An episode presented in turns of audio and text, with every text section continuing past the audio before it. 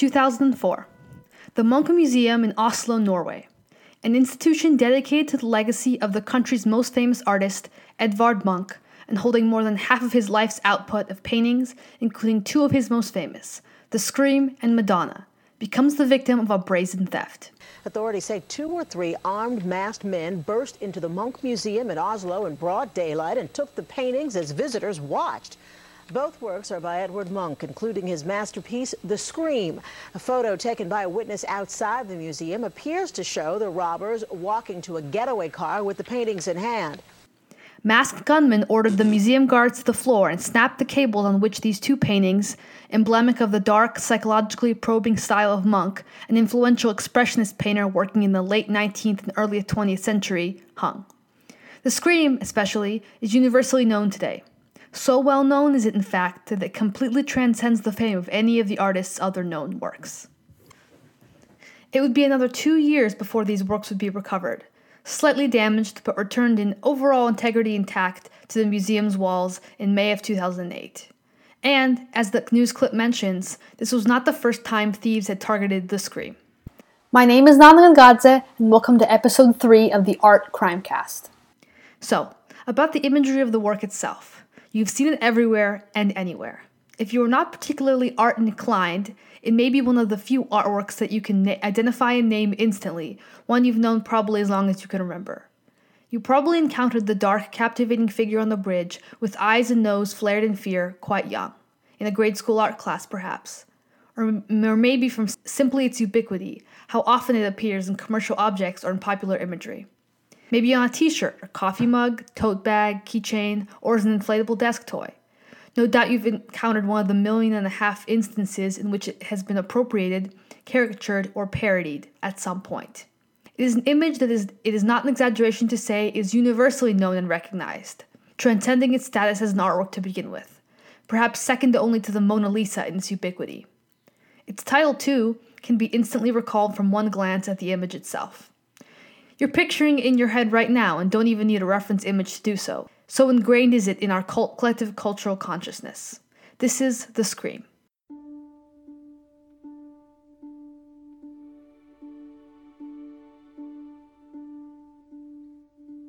But the title does not actually refer to a single work. While we may refer to this famous image of a mysterious howling figure as The Scream, that was neither its original title nor does it refer to a single artwork. In fact, there are four screams created by the artist in two different mediums between the years 1893 and 1910. He also made a lithograph print version in 1895. Munch's title, in its original full length in German, is Der Schrei der Natur, The Scream of Nature. And excuse my awful German pronunciation in other parts of this episode, I am trying my best. These facts are fairly important if you think about it. But they, as about anything else about Munch other than his status as the creator of these works, is barely known by anyone other than those who have studied the work explicitly. In this episode, I will explore the history and wild popularity of the four screams, and consider the rather broad question of why it is these works, by an otherwise lesser known modern artist, why is the Scream the modern Mona Lisa? As part of this, I will delve into the story of the artist, one of Norway's most famous sons and definitely its most famous artist. His difficult life and powerful artistic output truly make him one of the prime examples of history's tortured artists. And of course, I will discuss the two infamous thefts of these works. They were big, bold crimes. One involved an unforgivably simple nighttime break in and a note left by the perpetrators that read, Thanks for the poor security, along with stings, false identities, and suitcases full of cash. In the previously explored other, a decade later, Masked gunmen stormed a museum in broad daylight and escaped in a getaway car while bystanders shot photographs. These are also the relatively rare cases of world famous, iconic paintings being stolen. The motivations for stealing such works are themselves unique. I will go over each sensational case and show that these thefts are good case studies for these types of brazen, brazen nefarious crimes and the miraculous ways that priceless artwork can be recovered despite the odds. As always, find all the images and clips from this podcast on the pod blog, theartcrimecast.wordpress.com. Additionally, if you would like a closer look at the 1994 theft, I recommend the book The Rescue Artist The True Story of Art, Thieves, and the Hunt for a Missing Masterpiece by Edward Dolnick. Let us return to the works themselves. Each work was done by Munch on cardboard and have almost identical compositions. Two are done in the medium of pastel, which is like a thicker, oilier version of crayon. These versions have the brightest colors and the loosest handling of line. One of these versions, the first, from 1893, is currently in Oslo's National Gallery. Another, the 1895 version, is the only one in private hands. It made headlines in 2012 when it was sold in auction at Sotheby's for nearly $120 million to American financier Leon Black. At the time, it was the highest price paid for a painting at auction and certainly an art world splash. So rarely, so rarely does a work that is a definitive world famous masterpiece hit the auction block. The current highest price paid for an auction painting, for those curious, is $181 million for Picasso's Les Femmes d'Alger in 2015. However, six paintings have sold for more in private sales. Then there are the painted versions of the Scream in oil and tempera paint on cardboard. The 1893 version, which was stolen almost exactly 100 years after its creation in 1994, is probably the most widely known version, with the most emphasis on the figure's haunting expression and the most texture in its paint application. Splatters of candle wax from the artist's stay can be seen on its right side. This is partially how the detective on the 1994 case was able to make sure that the work he was negotiating the return of in a sting operation was the genuine article. But more about that later. The other painted version, the last from 1910, features the smoothest lines but the faintest coloring in the eyes, which gives the main figure a more skeletal appearance. The composition of the scream is simple but powerful. The strong diagonal of the bridge that cuts across the organic, harmonious waving lines that make up the Navy River and the red and orange sunset sky in the background of the work draw one's eye directly to the figure. Perhaps it also shows the contrast between the awesome power of nature, the sky and the river, and the creation of man, the bridge. The figure itself stands apart from the two other figures some paces back, who are nothing but except vaguely human shaped black blobs. Are they walking toward the screaming figure or away? Are they meant to represent specific people? Or is their faceless abstraction supposed to emphasize the personal, internal pain of the screamer, which they will never truly understand? I refer to the figure as it because it really seems to have, bear no defining characteristics of gender. In fact, it looks almost specter like, with its wavy body clad in a black cover all garment. An entry in Munch's diary from January 2, 1892, the year before he created this work, seems to provide evidence that it is based on a real event. I was walking along the road with two friends. The sun went down, Munch wrote. I felt a gust of melancholy. Suddenly the sky turned a bloody red. I stopped, leaned against the railing, tired to death as the flaming skies hung like blood and soared over the blue black fjord and the city. My friends went on. I stood there trembling with anxiety, and I felt a vast, infinite scream through nature. Later, he wrote that he was being stretched to the limit. Nature was screaming in his blood. He was at his breaking point. There, along with some idea of the artist's dramatic psyche, we can find the original title, The Scream of Nature. So, given that Munch describes the feeling of a scream rather than one he actually lets out, the figure seems to represent Munch's internal angst rather than himself directly. Therefore, the figure can truly have or lack any number of normal human characteristics. It is the internal scream, the expression of existential despair. Munch wrote once of his aim in art to depict his deepest emotions, his soul, his sorrows, and joys. This is the primary aim of expressionist art to show the inside by way of the outside. One could argue all people, at some point or another, can empathize with the emotion expressed in the scream, but it is for sure that Munch had much to scream about.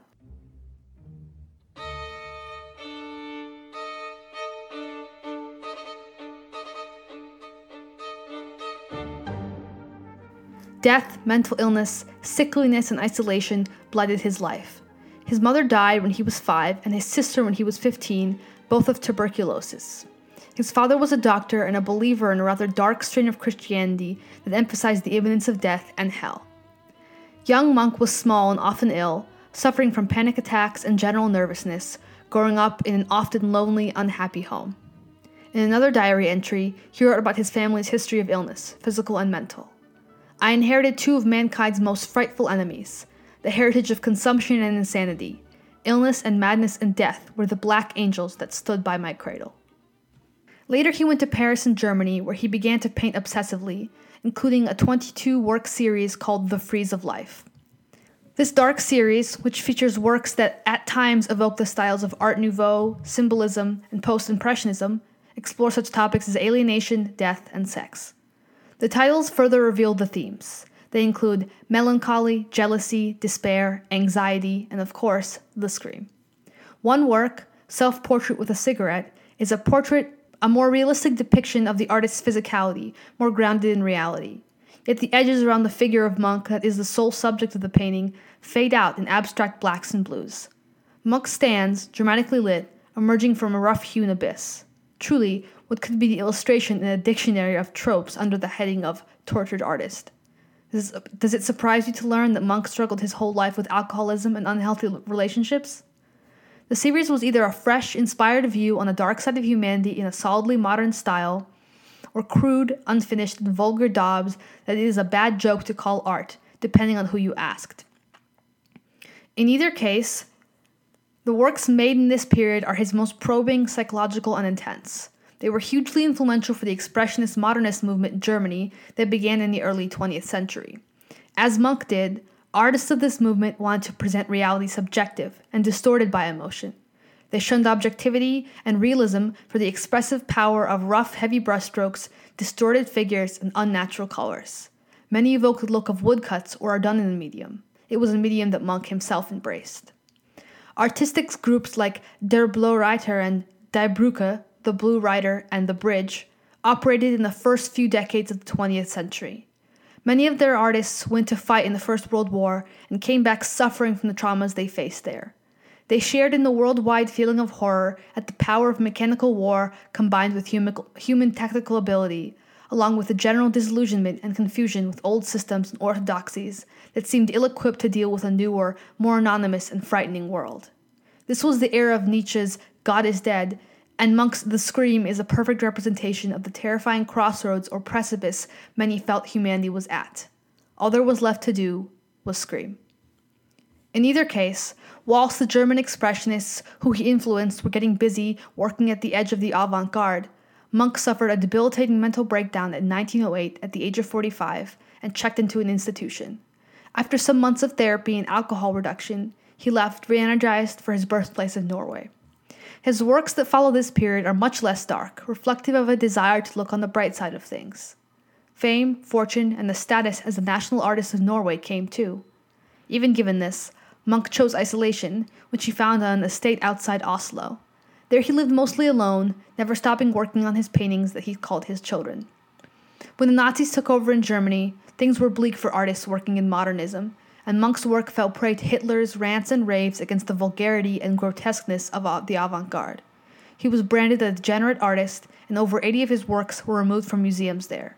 See the previous episode for more on the Nazi anti modern art crusade. The Germans did invade Norway when Munch was in his 70s, and he feared his works would be taken from him. He died in 1944 at the age of 79. The city of Oslo was bequeathed the remainder of his work when he died.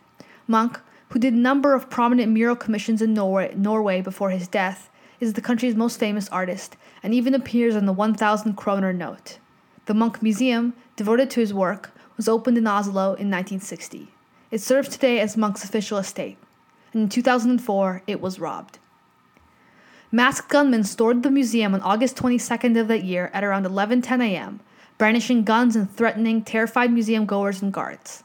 They took two works, and well chosen ones in fact. The 1910 version of The Scream and Madonna from 1894. The latter is another one of Munch's most famous works. It depicts a nude female figure from the waist up, her arms tucked behind her back and shoulder, and head tilted back in a pose that has interpreted has been interpreted as one of surrender or sexual or spiritual ecstasy. Her halo is bright crimson red, and her hair long, black, tumbling around her bare shoulders, hardly what we would associate with typical depictions of the Virgin Mary. It is disputed if this is meant to be some sort of inversion of traditional traits of the virgin figure, or an expression of ideal or dangerously enticing female beauty and sexuality.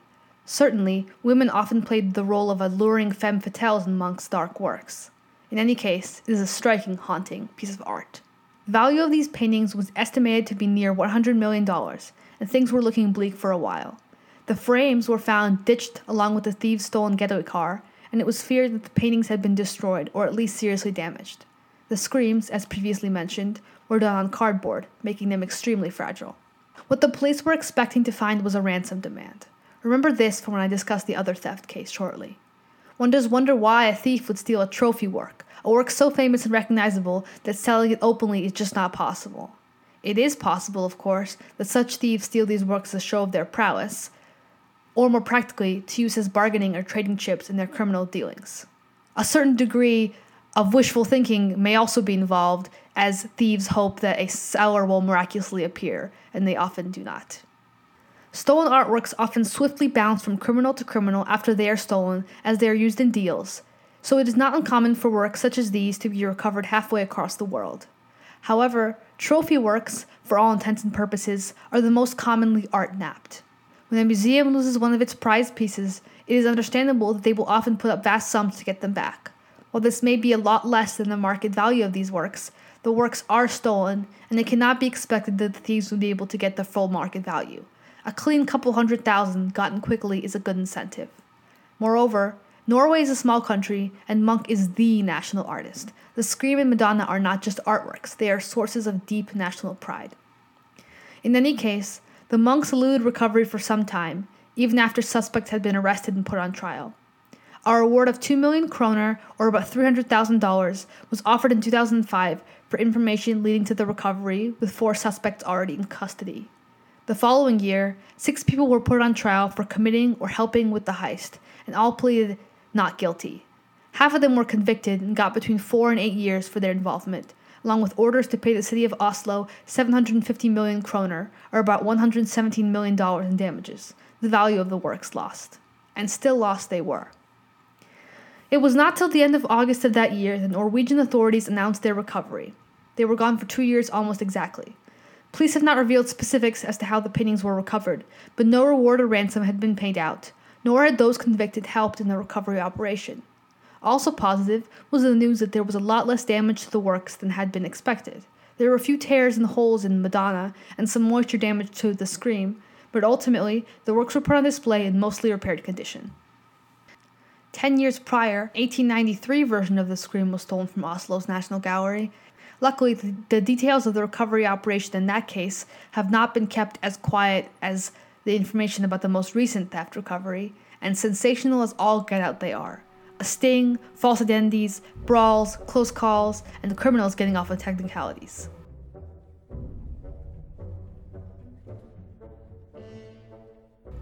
It all began in the wee hours of the 12th of February, 1994. The sun was going to rise in a few hours on the opening of the 94 Winter Olympics in Lillehammer, Norway.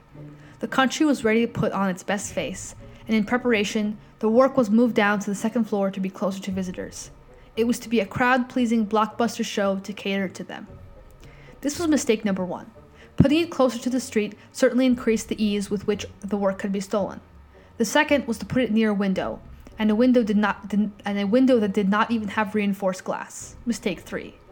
It was glaringly poor security that the windows were just ordinary glass without metal bars. The museum said they did not think that thieves would climb through all the broken glass in an invasion. This was little in the way of an explanation for what was quickly deemed a nationwide embarrassment. Both the previously mentioned security mistakes were taken advantage of by the thieves. They rolled up shortly before 7 in the morning in a stolen car, climbed out, and hastily retrieved a ladder that they had stashed by the museum earlier.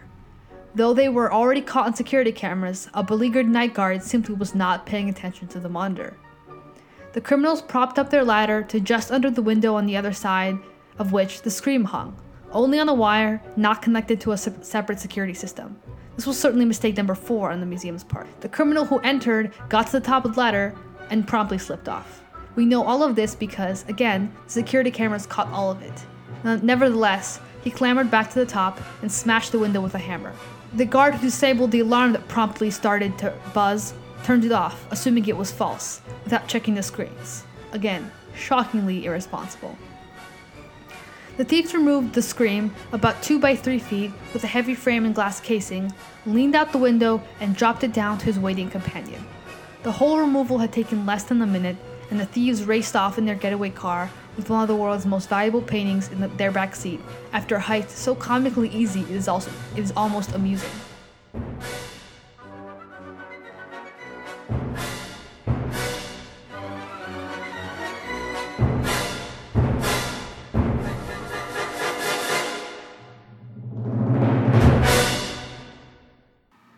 The next alarm went off maybe 10 minutes later, a motion sensor triggered by the wind blowing into the broken window. The guard, who still had not noticed the screen that showed the ladder leaned up against the museum's outer wall, called his supervisor, who ordered him to alert the police. A squad car that was already driving around the area saw the ladder and the broken window and quickly raced up to assess the situation. One who climbed the ladder himself slipped off, and backup had to be called so that he could get driven to the hospital. The police then used the stairs to get to the compromised room. What they found were three things one pair of wire cutters, one postcard, and one missing masterpiece. The postcard featured a painting of three men laughing boisterously in a cheery, cartoonish style. On the back, the themes had left their message Thanks for the poor security. Extremely cheeky, if accurate.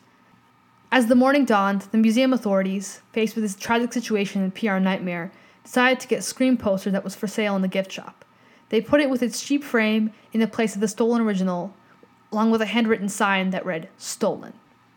In Norway, the investigation began, frustrating from its first moment.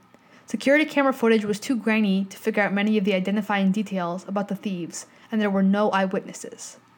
The press feasted with glee on the story, and this seemed like it was the thieves' intention. Hitting the museum when the entire world's eyes would be trained on Norway through its press was certainly made to make a laughing stock was certainly meant to make a laughing stock out of someone. The Norwegian authorities were at a loss, careening around to look into many false tips and troubled by the fact that the government would never allow a sizable amount of taxpayer money to be put up in exchange for the painting. Think of the precedent it would set. Similarly, the cash-strapped National Gallery could do little more than offer 20,000 or so for the information. And the Scream was worth 70 million. Other players came onto the scene shortly though. Because of a connection through a British, a known British art thief who claimed to be involved in the Scream theft and who had been in trouble in both Britain and Norway before, British police, Scotland Yard, ended up involved. On the case was the small, specialized division within the Serious and Organized Crime Unit, colloquially called the Art Squad, who specialized in crimes relating to arts and antiques. If you're wondering if it makes sense to have a whole unit, even a tiny one whose membership was often just two to five operatives, dedicated to this work, Consider again the magnitude of the international art crime market. It involves hundreds of millions of black market dollars and is closely tied to other, more nefarious illegal enterprises like the running of guns and drugs. In the United States, the FBI's version of the squad is a rapid deployment division called the Art Crime Team, established in 2004, who work on cultural property crime. Their seal is circular, with their title on the outside rim and the acronym ACT, Art Crime Team, in the center. Behind is a small collage of famous paintings and sculptures testifying to their work. Included is The Scream. What the Scotland Yard operatives, led by experienced British American art detective Charlie Hill, had to do was come up with a way in which they might retrieve the work. The typical method was a sting. One had to try to get the criminal out into the open, and more importantly, get the work out into the open. One could not just rush in, guns blazing. Nuance was, nuance was necessary. Now, Hill and the art squad knew that the Norwegian government would refuse to pay a huge ransom, which everyone expected to be demanded shortly by the criminals because of the precedent it would set up. The trick was to come up with some sort of sting, an invented character with big bucks, to tempt the thieves. They wanted the character to be tied to some group or institution that the thieves would recognize was legit. It was one thing to tell someone that you had the money, but another to be connected to a group who everyone knew they did. Museums are not generally known for being such institutions, though. Many, including the Oslo National Gallery, are taxpayer funded and perennially strapped for cash, and suspicious governments are reluctant to give more money. Such is not the case for some private museums, however, and in the 90s, no museum had money like the J. Paul Getty Museum in California. It was endowed with millions in funds left by its founder, after whom the museum is named. Getty was an oil billionaire, once the richest man in the world. Back in the 90s, the museum was associated with wild spending on art acquisitions. So the sting began to formulate itself. The character, played by Hill, would be representing the Getty negotiating on behalf of the National Gallery. Basically, the Moneybags Museum in California would put up the ransom cash for the Oslo National Gallery in exchange for a loan of the work. Because of the cachet of the name Scotland Yard and the tragic loss to the art world that was the theft of a painting like The Scream, the Getty agreed to allow the sting operation and to help out with the creation of a cover identity for Hill. He would be Christopher Charles Roberts, an international art buyer, equipped with company credit cards bearing the name a Getty ID, and doctored payroll and personnel records in the Getty's file to reflect his employment. Hill, in the meantime, prepared by steam, steeping himself in the details of Munch's life and work, that he could come across as a convincing art world operative, as well as to be able to make sure, if given the chance to examine the work, he would be able to tell if it was a genuine scream. The National Gallery had put out the announcement that it was accepting information about the works, and while there were a number of false leads, by April there was something promising. A cousin of the museum's board chairman was an art dealer named Einar Tor Ulving. Ulving had been contacted by one of his clients, an ex con enforcer type, the sort of man hired to come and menace someone who owed money to the employer. This man got in touch with Ulving and, and mentioning his relation to the board chairman, said he knew some people who could arrange for the painting's return. It was a chain of people who knew people, and Hill and the other authorities followed it to its end. In the meantime, a crime reporter for the Norwegian newspaper Dagbladet got a call from a frequent tipster who mentioned the scream.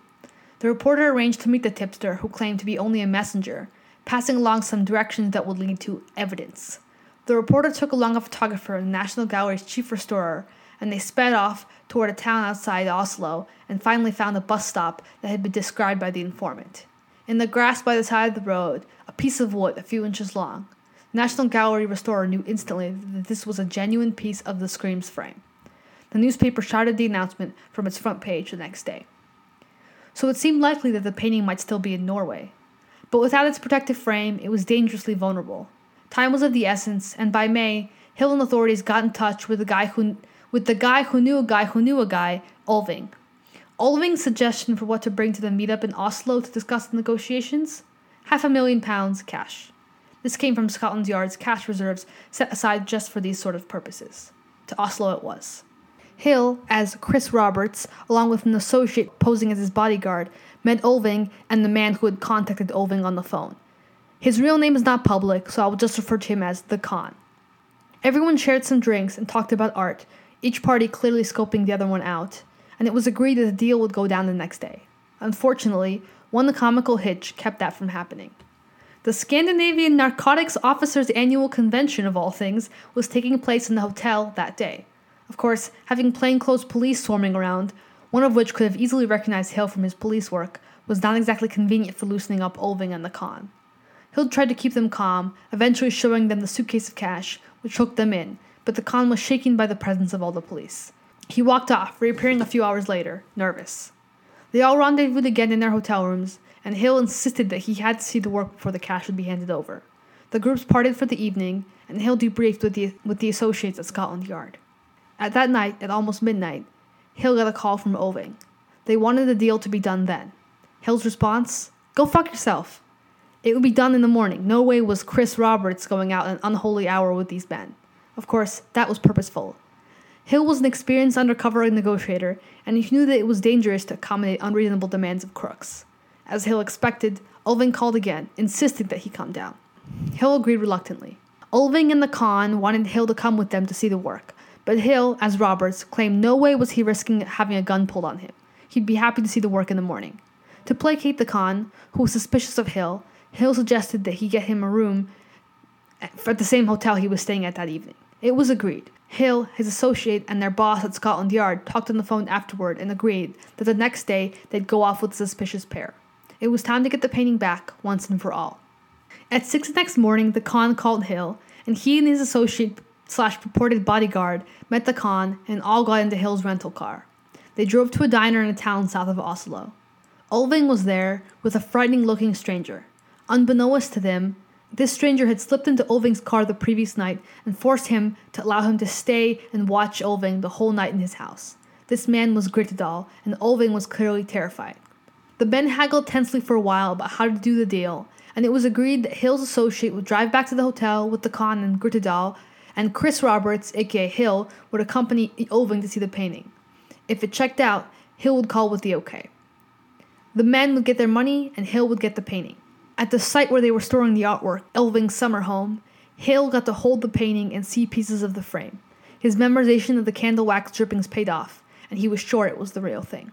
They drove off and stopped at the, at the hotel, where Hale called his boss with the updates, Fading calling the bodyguard and okaying the money exchange. Ulving left, and Hill held on to the masterpiece. He propped it up on the bed of the hotel room, barricaded the door, and waited. There was the Scream, the $70 million, century old, iconic masterpiece of existential despair in a little Norwegian hotel, miraculously unharmed. Meanwhile, in the Oslo hotel, the other Scotland Yard detective, the one posing as, as Hill slash Roberts' bodyguard, waited with the con and Grytedal. Time ticked by, and a knock came at the door. There had been a mix up of information with the Norwegian police, two of whose members were now standing at the door with the money.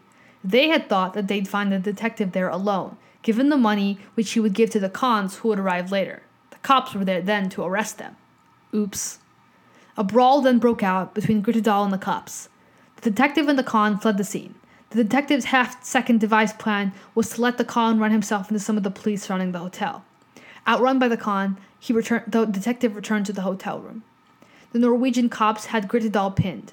In, in the meantime, more police caught up with Hill at the hotel with the painting. It was over. The work was back in safe hands, and nobody had gotten away with any money. It all sounds tied up quite neatly there, but it wasn't quite the end of the story. Hill and his associate did not get any public acclaim for helping get the painting back, though Scotland Yard did. Their mission had been a state secret. Meanwhile, the con had gone to the police with his details for a deal. The trial began two years after the painting was recovered. A former professional soccer player turned thief named Paul Enger was charged with masterminding the theft. The con and Grytedal were charged with handling stolen goods. Grytedal had done time with Enger um, for the theft of another Munch masterpiece, Vampire. There were guilty convictions doled out all around. Six years for Enger, almost five for Grytedal, almost three for the con, and almost four to another young man, William Asheim, who was one of the, the ones who had done the physical theft, along with Enger. They all appealed, and in the shocking twist, all but Enger the mastermind were set free on the grounds that the Scotland Yard's detective t- detectives' testimony was inadmissible because they had entered the country under false names. Today, Enger remains in Norway, proclaiming his innocence. Grytedal was also there, partaking in reportedly nefarious activities. The con is dead of an overdose, and Asheim was murdered. Charlie Hill continues his work as an art crime investigator. Luckily, and for now, all the screams are safe, hanging back on their respective walls, captivating lookers on with their gaunt expressions and haunting, endless landscapes. So we return once again to the images themselves. One does wonder why the rest of Munch's output is not nearly as popular as this image. A possible explanation is somewhat crude yet understandable. Munch's artwork is dark. The sick, the dying, the jealous, the anxious. These are the characters who inhabit Munch's paintings, done in wavy, melancholy brushstrokes and muddy colors. Dark sexual encounters, the anonymous pain of anxiety, and the specter of alcoholism. There's a reason the general public prefers the, the cheerful luncheoners of Renoir or Matisse's colorful landscapes. That is not to deride the general popular taste in art. Indeed, people should not be faulted for being drawn toward art that makes them happy, that allows them to see the brighter sides of life despite all its troubles. Art can be very powerful and therapeutic in that regard. Expressionist art can be challenging for viewers because of this, among other reasons. It does not shy away from distortions, unnatural depictions in colors, and macabre personifications of t- traumas and fears. An even less refined viewer may simply take the simplistic, my kid could paint that mindset when encountering the works with these elements. But, you think, the Scream can hardly be called a cheerful painting. It is just as dark as the rest of his output, more arresting even, with the ghostly soul figure looking and emoting directly out at the viewer. This almost alien looking being, the Screamer, can be even amusing to modern eyes, even if Munch would certainly have gasped at such a reaction. He took his art and his mission for it to probe at the human psyche extremely seriously. Of course, what we do or feel toward another artist's production is never going to fully fit the artist's intention. I think the scream resonated with people in the tumultuous early 20th century when no one quite knew when the speeding progress would come to a head, for many of the same reasons it resonates today. This work has an ultimate relatability about it, and the figure's lack of distinguishing characteristics helps with that. It is anyone and everyone's inner angst. Without the intention of getting too political, one could argue that a century later we live in awfully similar times to the original heyday of Expressionism. They are times more connected, more fast moving, and full of many of the same terrors and some new ones. Warming oceans, warlords, weapons of mass destruction, refugees, extremists, terror attacks, automation and artificial intelligence, dictators and demagogues, some a lot closer than we are used to. All of these things coming to a head in a time when we are literally bombarded with news of them constantly. It often makes one wonder where the hope can be found. it often makes one want to scream. Whether or not one has the experience with a type of mental illness or personal existential despair that plagued Edvard Munch most of his life, one can certainly see a little of the terror we all feel occasionally in The Scream. It is telling of the realities of the modern world that it is the iconic masterpiece of the last century and a half.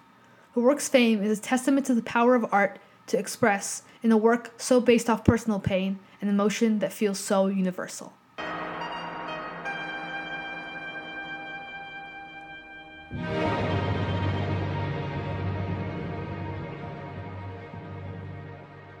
Thank you for listening. As a reminder, don't forget to check out the blog at theartcrimecast.wordpress.com for all the images and links for this episode. The intro music here was Prélude à l'après-midi d'un faune by Claude Debussy, and featured as well was Danse Macabre by Camille Saint-Saëns and Grieg's In the Hall of the Mountain King.